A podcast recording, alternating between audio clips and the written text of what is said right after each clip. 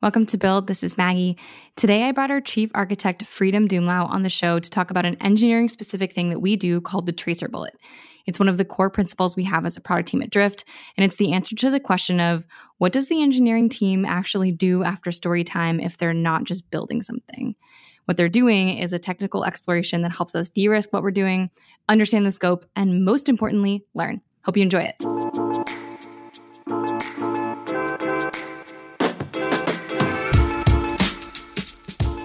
Freedom, welcome to the show. Thanks. It's great to be on the show. I'm a big fan. Thank you. So, we're talking about tracer bullets today.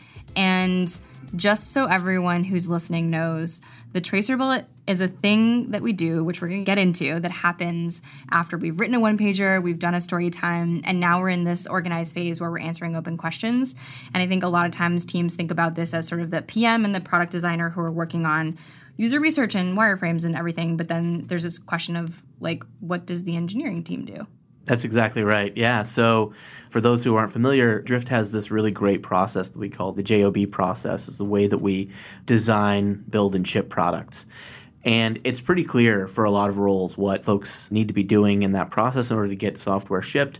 And one of the questions that is often asked by engineers, especially folks who are new to Drift, is what is the engineer's role in this process and how does the engineer participate in discovering the right path forward and uncovering what the value is going to be in the product that we're trying to create? And part of that is the tracer bullet? Absolutely, yeah. So the tracer bullet is really where it all begins. As soon as story time is over, we're left with a long list of open questions. And some of those are engineering questions, some of those are business questions.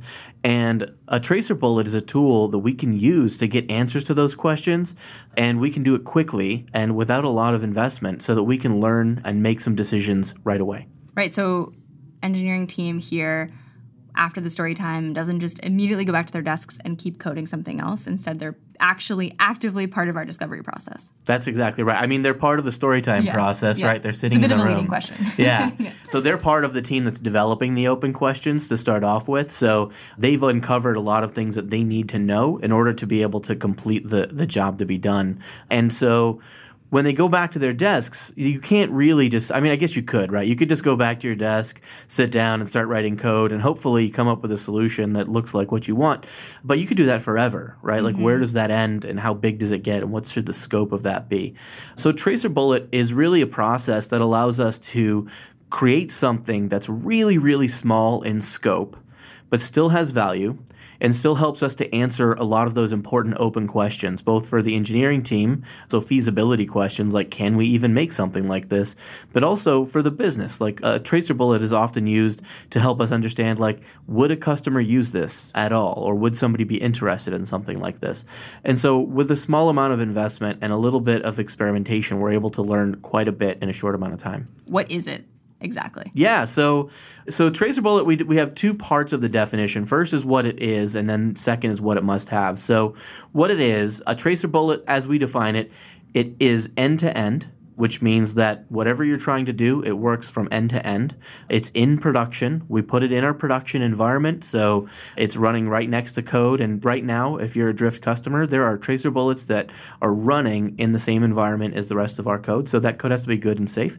It needs to be discardable. We need to be able to make sure that we're not attached to this code because we're really trying to learn from this. And we don't want to hinder ourselves by writing something that's necessarily going to last if we're just trying to learn. Lastly, it needs to be very tightly scoped. So we say tracer bullets should be within a one week timeline. More specifically, we say zero to five days is the timeline for that, and those are business days.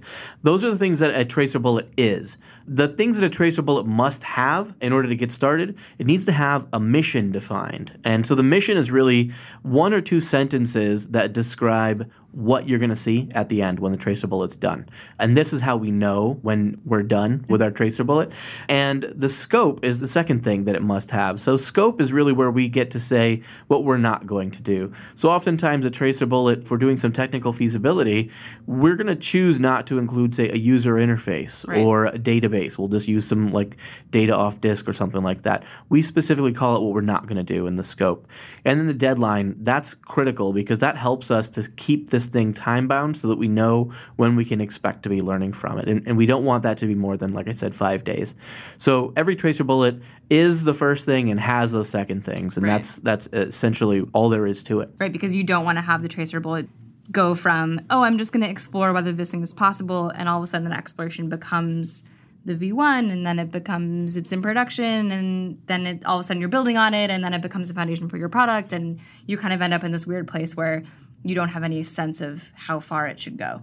That's right, exactly. Or or one discovery leads to the next, right? So mm-hmm. especially in the realm of discovery when it comes to tech and product and design, each discovery gives you that little spark of inspiration and engineers were no different, right? So we get inspired and we're like, "Oh, well what about this next thing? And what Right. about this next thing?" And before you know it, you've spent 2 weeks or a month just discovering things and cool, you've learned some stuff that's important, but have you answered your open questions? Have you gotten your team to a place where you're ready to start work and to actually build the thing? By defining the mission, the scope, and the deadline, you're able to know, like, oh, I'm actually done with this tracer bullet. It's okay, you'll still have an opportunity to go explore more later, like, we're not pulling the rug out from under you, but you can check off the box and say, this one is done, and we've answered these open questions. So that's the other thing we do at the end of the tracer bullet. Go back and say, which open questions did we answer here, uh, right? And that may give us enough to be able to move into the next phase of our process and start building software. Right. And I think the other thing that I've seen in practice be really of these sort of what is a tracer bullet requirements that's really powerful is the in production Yeah. thing that you said. Because I've definitely I've seen so many times where someone says, "Oh yeah, yeah, I did it," and you look on their computer and it's like localhost, blah blah Right. blah, and then they actually haven't tied it together end to end. It's not really in production, and you really haven't actually de-risked the thing that you're working on. That's exactly right. Well, and and any engineer can tell you the horror stories that they've had about something that works great on their machine, Mm-hmm. but then you put it into production or you put it on a server somewhere, and suddenly it doesn't work so well or Every at all. PM has the same story about how the engineer they're working with said, "Oh well, it works on my local." Yeah. So yeah, Perfect. Great. We'll just get the customers to come in Yeah. and they can use it here on your laptop. That's Perfect. fine. Yeah. So in production is super important to us. And the way we define in production is also pretty clear because we go one step further, right? So Mm-hmm. part of it is it needs to be actually in the production environment. So it's running in production. But the other part of it that we throw into the definition there is that it must be accessible by somebody who isn't on your team. Oh, I didn't know that. Yeah, that's important to us because putting it in production and hiding it from the world is not a hard trick for an engineer to pull off. And so we want to make sure that somebody who isn't on your team is going to be able to access that. Oftentimes at Drift, that's going to be me, it's going to be uh, Elias or product manager. Um, but the, it, it is also not uncommon for that to be one of our customers who has access to that tracer bullet. Right. That makes sense. So we were talking a little bit before about the role that tracer bullets play on the engineering team and how people are using them. Tell me a little bit about how our engineering team has been learning about tracer bullets and taking on this new step in the process because it's something that we we have been talking about at Drift for a long time. It's been one of our concepts, but you've recently kind of formalized it and we're sort of making it more systematic here. Yeah, absolutely. So, so tracer bullets have been a foundational part of Drift's engineering culture going back to the founding days for sure. Mm-hmm. And it's something that the engineers who've been here the longest are incredibly familiar with, and they've talked about it. But as many of you know, Drift has grown quite a lot, and uh, our engineering team has gotten a lot bigger.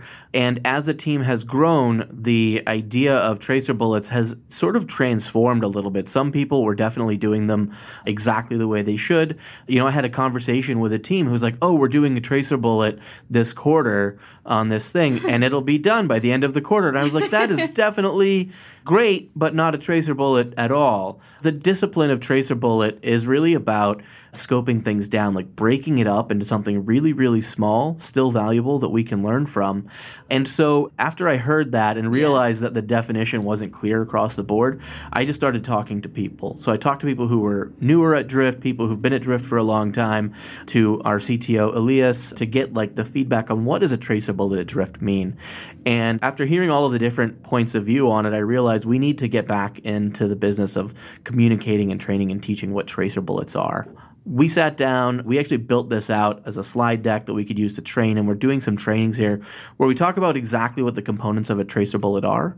We talk about why it's important to do these the way that we do them, and we facilitate and support these teams in actually delivering tracer bullets and doing as many of them as they possibly can. Yeah, I think it's interesting just not only the concept of tracer bullet, but as an engineering team and a team scales, how something that is so such a known process can kind of take on a life of its own and all of a sudden you realize oh wait we need to kind of rethink how we're training because that concept has changed yeah and i think honestly what was missing was having it written down yeah. more than anything else everyone was communicating the concept verbally and that just allows for that game of telephone right yeah. where it changes a little bit as each person and each person takes the liberties and maybe they add in what they what their mm-hmm. feelings are about it as they go we kind of get far away from the process the other thing i was seeing is that there were some teams that knew that tracer bullets existed but they weren't sure when they should do them mm-hmm. so they would get through that story time process and then they would just not really be sure what they should do next yep. so some teams would sit and wait for design to come back with some screens and say like hey go make this or or some teams teams would just start coding, literally just well, I don't know what to do, but what I can do is code. And they would just start writing code. And yeah. inevitably, they would write code into oblivion if somebody didn't stop and mm-hmm. say, like, hey, what are we trying to actually achieve? And, and let's like narrow that down and create some scope. I've definitely been on one of the coding to oblivion teams.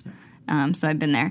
Kind of on that track, how for the engineers through your training who are new to tracer bullets and kind of looking back at the other teams that you've been a part of outside of drift how is this sort of fundamentally different than how you've seen other teams work yeah i've been writing code and, and shipping software for longer than i'd like to admit i guess I would say it's radically different. Like it's it is a very very different approach to building software. A lot of places that are building software that is scalable and, and is designed to be scalable, they spend a lot of time up front talking about and designing and thinking about what it is that they're going to get done and trying to plan for the perfect thing. And a little bit of upfront planning is fine. I don't think there's anything necessarily wrong with that. But why spend a week on the whiteboard when you could probably answer all of those questions with a day or two on the mm-hmm. keyboard? And that's what a tracer bullet helps us to skip past. There's methodologies, the agile methodologies. Scrum, of course, is the one that uh, most folks are participating in these days. And that process oftentimes is like a guaranteed two week process, right? Like they've just decided this, we do two week sprints, mm-hmm. and in two weeks we'll know the answer to a bunch of questions, but first we're going to plan it all out and write out all the, the stories. That process can be a little bit heavyweight, even though it's smaller than the old waterfall process, it's still heavyweight. There's nothing built in uh, that guarantees us a learning at the end, that guarantees us answers to our open questions right. at the end. So this process is something that's very liberating as an engineer, right? You get you don't have to be beholden to some architectural review board to design your solution up front. You don't have to wait for this uh, Scrum process that's going to require certain dependencies to be met before you get a chance to work on the interesting part for you. What you get is you get to sample the correct open questions that your team needs answers from the story time and you get to define what you're going to do to answer them and that takes i don't know five ten minutes or whatever and maybe even a rough sketch or something on the whiteboard. Take a picture of that boom that's good enough. And then you just go do it. Yeah. And then you know if, as long as you're sticking to your time box at the end of that you've got answers and you've got great answers about what is it really going to take mm. to deliver on this thing?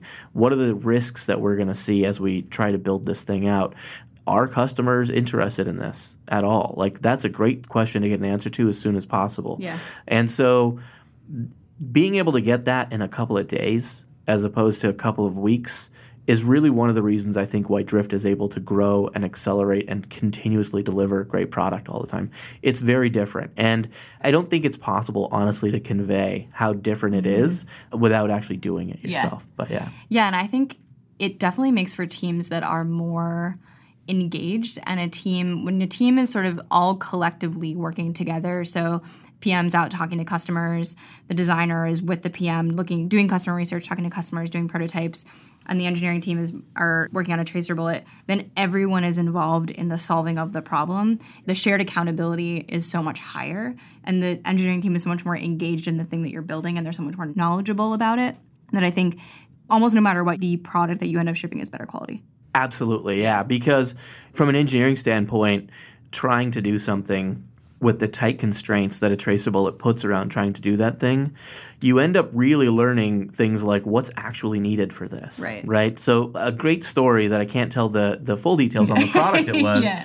But we had a team that was planning to to integrate with another team, and the first thing they thought was we need a whole bunch of APIs to add this capability and add this functionality mm-hmm. before we can do that. But in the reality, the data that they wanted those APIs for was already available via another API. Maybe not the most ideal format for an API, but it was there. So the team was able to do a tracer bullet and just use that one available API. And in so doing, realized that they didn't need that full suite of additional APIs to actually build and ship. When the time came to move on to the next phase and to start really building the thing, they were like, oh, that plan that we had to build all those APIs mm-hmm. would have been a huge waste of time because all we really needed was this one thing. Right. And being able to learn that means obviously less code in this case, Yeah. but also understanding those risks way better ahead of time. So the code can be of better quality and the bugs can be fewer. Right. I know we also have tenants for our tracer bullets. Absolutely. Yeah. So tell me a little bit about why, how tenants are valuable. We, this is something we actually use kind of across the board at Drift, but I'm curious specifically for tracer bullets what Yeah. the, their role is. Yeah, so tenets everywhere I use them, I like to use them as sort of the decision making framework, Right. right. So when you've got a question you're trying to answer, I think look to your tenets first, and that'll help you oftentimes just find the answer. So for those who don't know what they are, for our tracer bullets, our tenets currently are we value working code over perfect designs, showing our work often is better than waiting for the right moment. We seek feedback often from colleagues and customers, and what we can prove is more useful than what we think we know.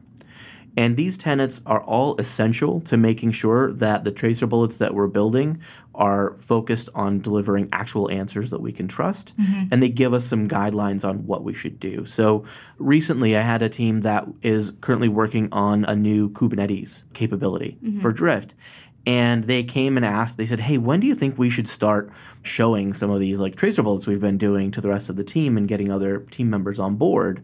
I just said well let's look at the tenets right? Like what, is, what do the tenets tell us? And one of those tenets is showing our work often is better than waiting for the right moment. So what are they waiting for? And i, I, I asked them i said mm-hmm. what are you waiting for? And the answer was pretty clear. So they're sharing mm-hmm. that now and Yeah. also onboarding some customers to that new tech right now. Yeah, I also saw, I've been creeping around in our Slack and I saw you created a Tracer Bullets channel. Yeah. And we have a channel, I think maybe I've talked about this on the podcast before, called Shipyard, where every engineer, when they finally ship something to production for all of our customers to use, they do an announcement, they tell the why and all that kind of stuff. But now we have a little sort of shipyard for Tracer Bullets, which I think is really cool. Yeah, that's a, I think that channel is fantastic because it allows us to do a couple of things. So one of those tenets again is we seek feedback from our colleagues and customers. Well, we're not the kind of company where we want to just host a meeting every time we want to get feedback, right? Like we don't we don't have time for that. But what we can do is share our work publicly with everyone who we work with, especially other people who are interested in creating their own tracer bullets. And that's why this channel exists. It allows us to share our work publicly and say like, "Hey, this is the tracer bullet I'm about to work on." And there's a ton of advantages that come from that. Number 1 is what if I was about to try something out, it looks like somebody else is trying it out. Cool, I can follow along with their progress. Mm-hmm. Or maybe what they're doing might have some impact on a service that I own. Well, now I can see it and I can understand Right. that it's happening. And then lastly, it helps to like communicate this tracer bullet is done and there are some learnings that we've achieved and you can go learn from them too. It also allows us to celebrate because at Drift, uh, when people ship things, we like to Yeah. celebrate. Yeah. So it gives us an opportunity to celebrate as well. Uh, even those small tracer bullet ships, the value that we get from a small amount of work is tremendous. And so this is one place where we get to do that and, and uh, celebrate and see and learn.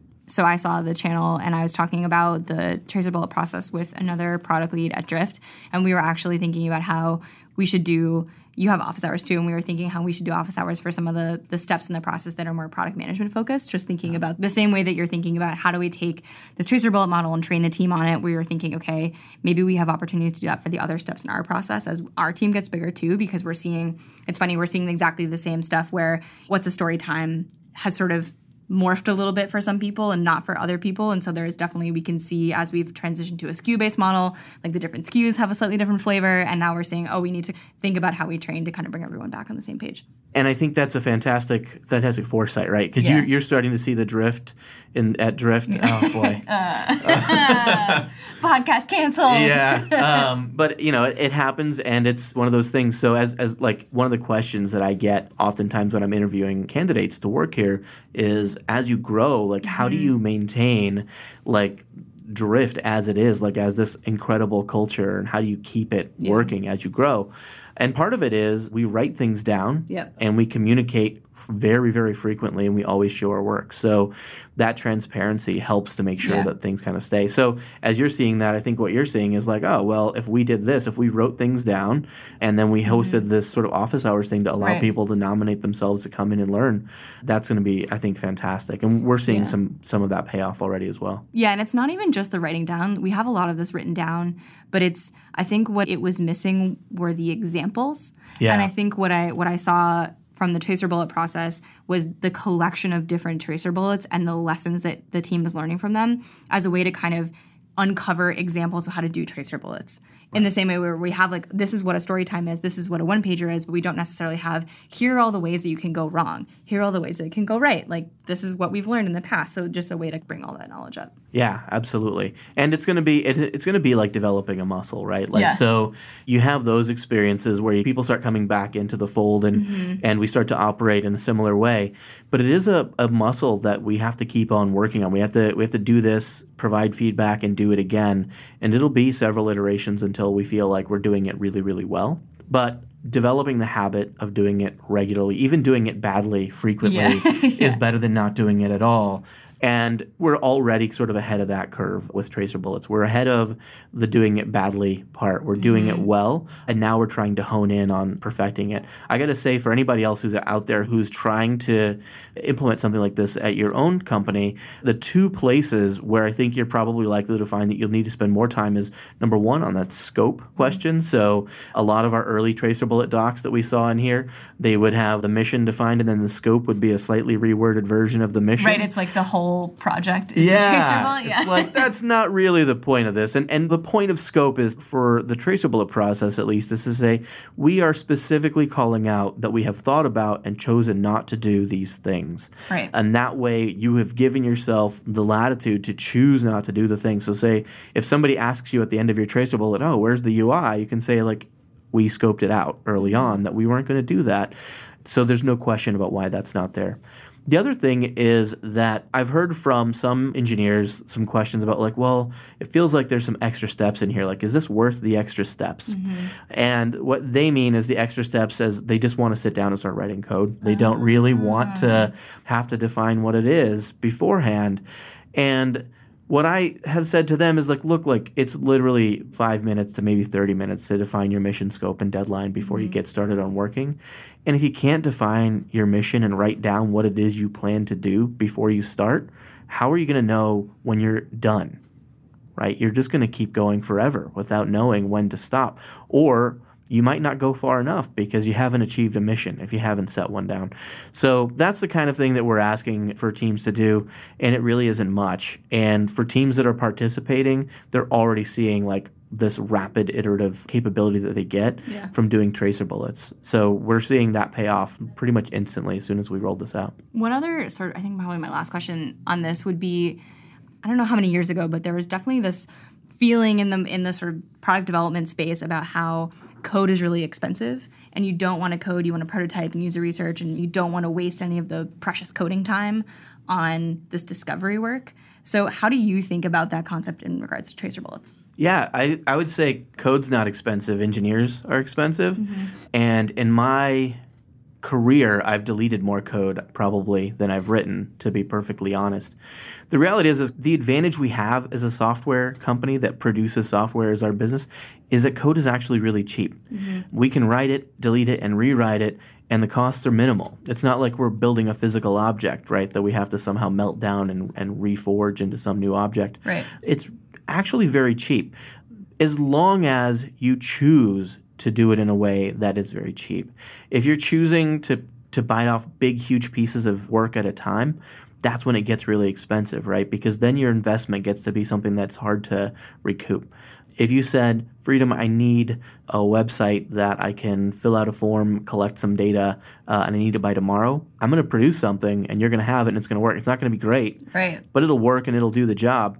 But if you give me no deadline and you just say, I need that exact same thing, oh, I'm going to make something amazing. Yeah. And I'm going to be able to brag to every other engineer on the floor about it, but you're not going to have it for three months. And that's expensive. But also the idea that you don't want to have the engineer's time spent on this part of the problem, I think is also part of it. That there was this idea that the engineers should only be just doing delivery and they shouldn't be spending their time on discovery and you have to have dual track and you can't all be working together because it's not efficient. And I think what's really interesting to me is seeing tracer bullets and how much they accelerate our product development process overall. Absolutely, yeah.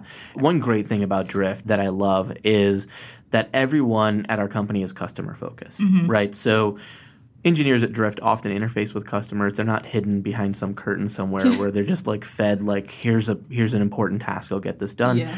Like they're a part of it and they get to participate in that iterative nature and, and participate in seeing customers getting value and delight out of the work that they produce that I think has sort of fed the engineering culture at Drift and helped it to become the kind of place where we don't feel like our investments in software are things that we can never go back and touch again. Mm-hmm. Obviously, we, we don't want to write the same thing a hundred times if we don't have to. Right. But that that certainly has helped us to go a lot faster for sure.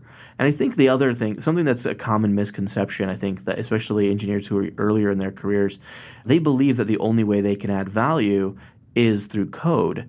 And that's just not the case at all. Engineers happen to be people who are very close to the problem oftentimes. And there's other value that you can provide as an engineer besides code. And I think learning that earlier in your career is going to help to accelerate your career a lot faster. Yep. Awesome. So, my actual last question is what books are you reading that you would recommend? Oh, wow. So, books I would recommend if we're going to talk about this particular topic, I, I mean, I'd love say, it if it was topical, but I'll take anything. I'm building my 2020 reading list. Got it. First, I'm going to call out the, the Pragmatic Programmer. That is the first book I remember reading uh, about the concept of tracer bullets at all.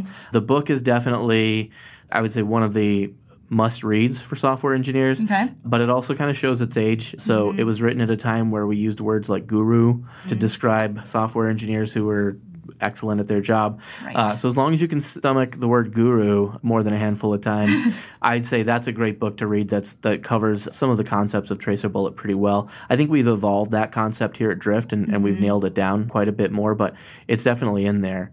As far as books I'm reading right now, I'm currently reading uh, Infinite Powers, and I do not remember the author's name, but it is a book about how calculus has shaped the world. Oh, cool. And it's a great book for people who aren't necessarily in love with the idea of learning calculus and don't want to learn Yeah, or calculus. what if we have forgotten it? Or yeah, or Yeah. have forgotten it. So it, it sort of like brings you into the world of calculus in a way where it's not asking you to actually perform any calculus, but help you to understand how calculus is a part of your life and a part of your world. Okay, awesome. Those are good. Two new ones that I have not heard before. Awesome. I usually get Creativity Inc. That is a book that I have on my shelf that Me too. I still haven't read it. I've not read it, but yeah, I've, somebody told me I should. awesome. Well, Freedom, thank you so much for coming on the show and teaching us about tracer bullets. Thanks a lot, Meg. It was great.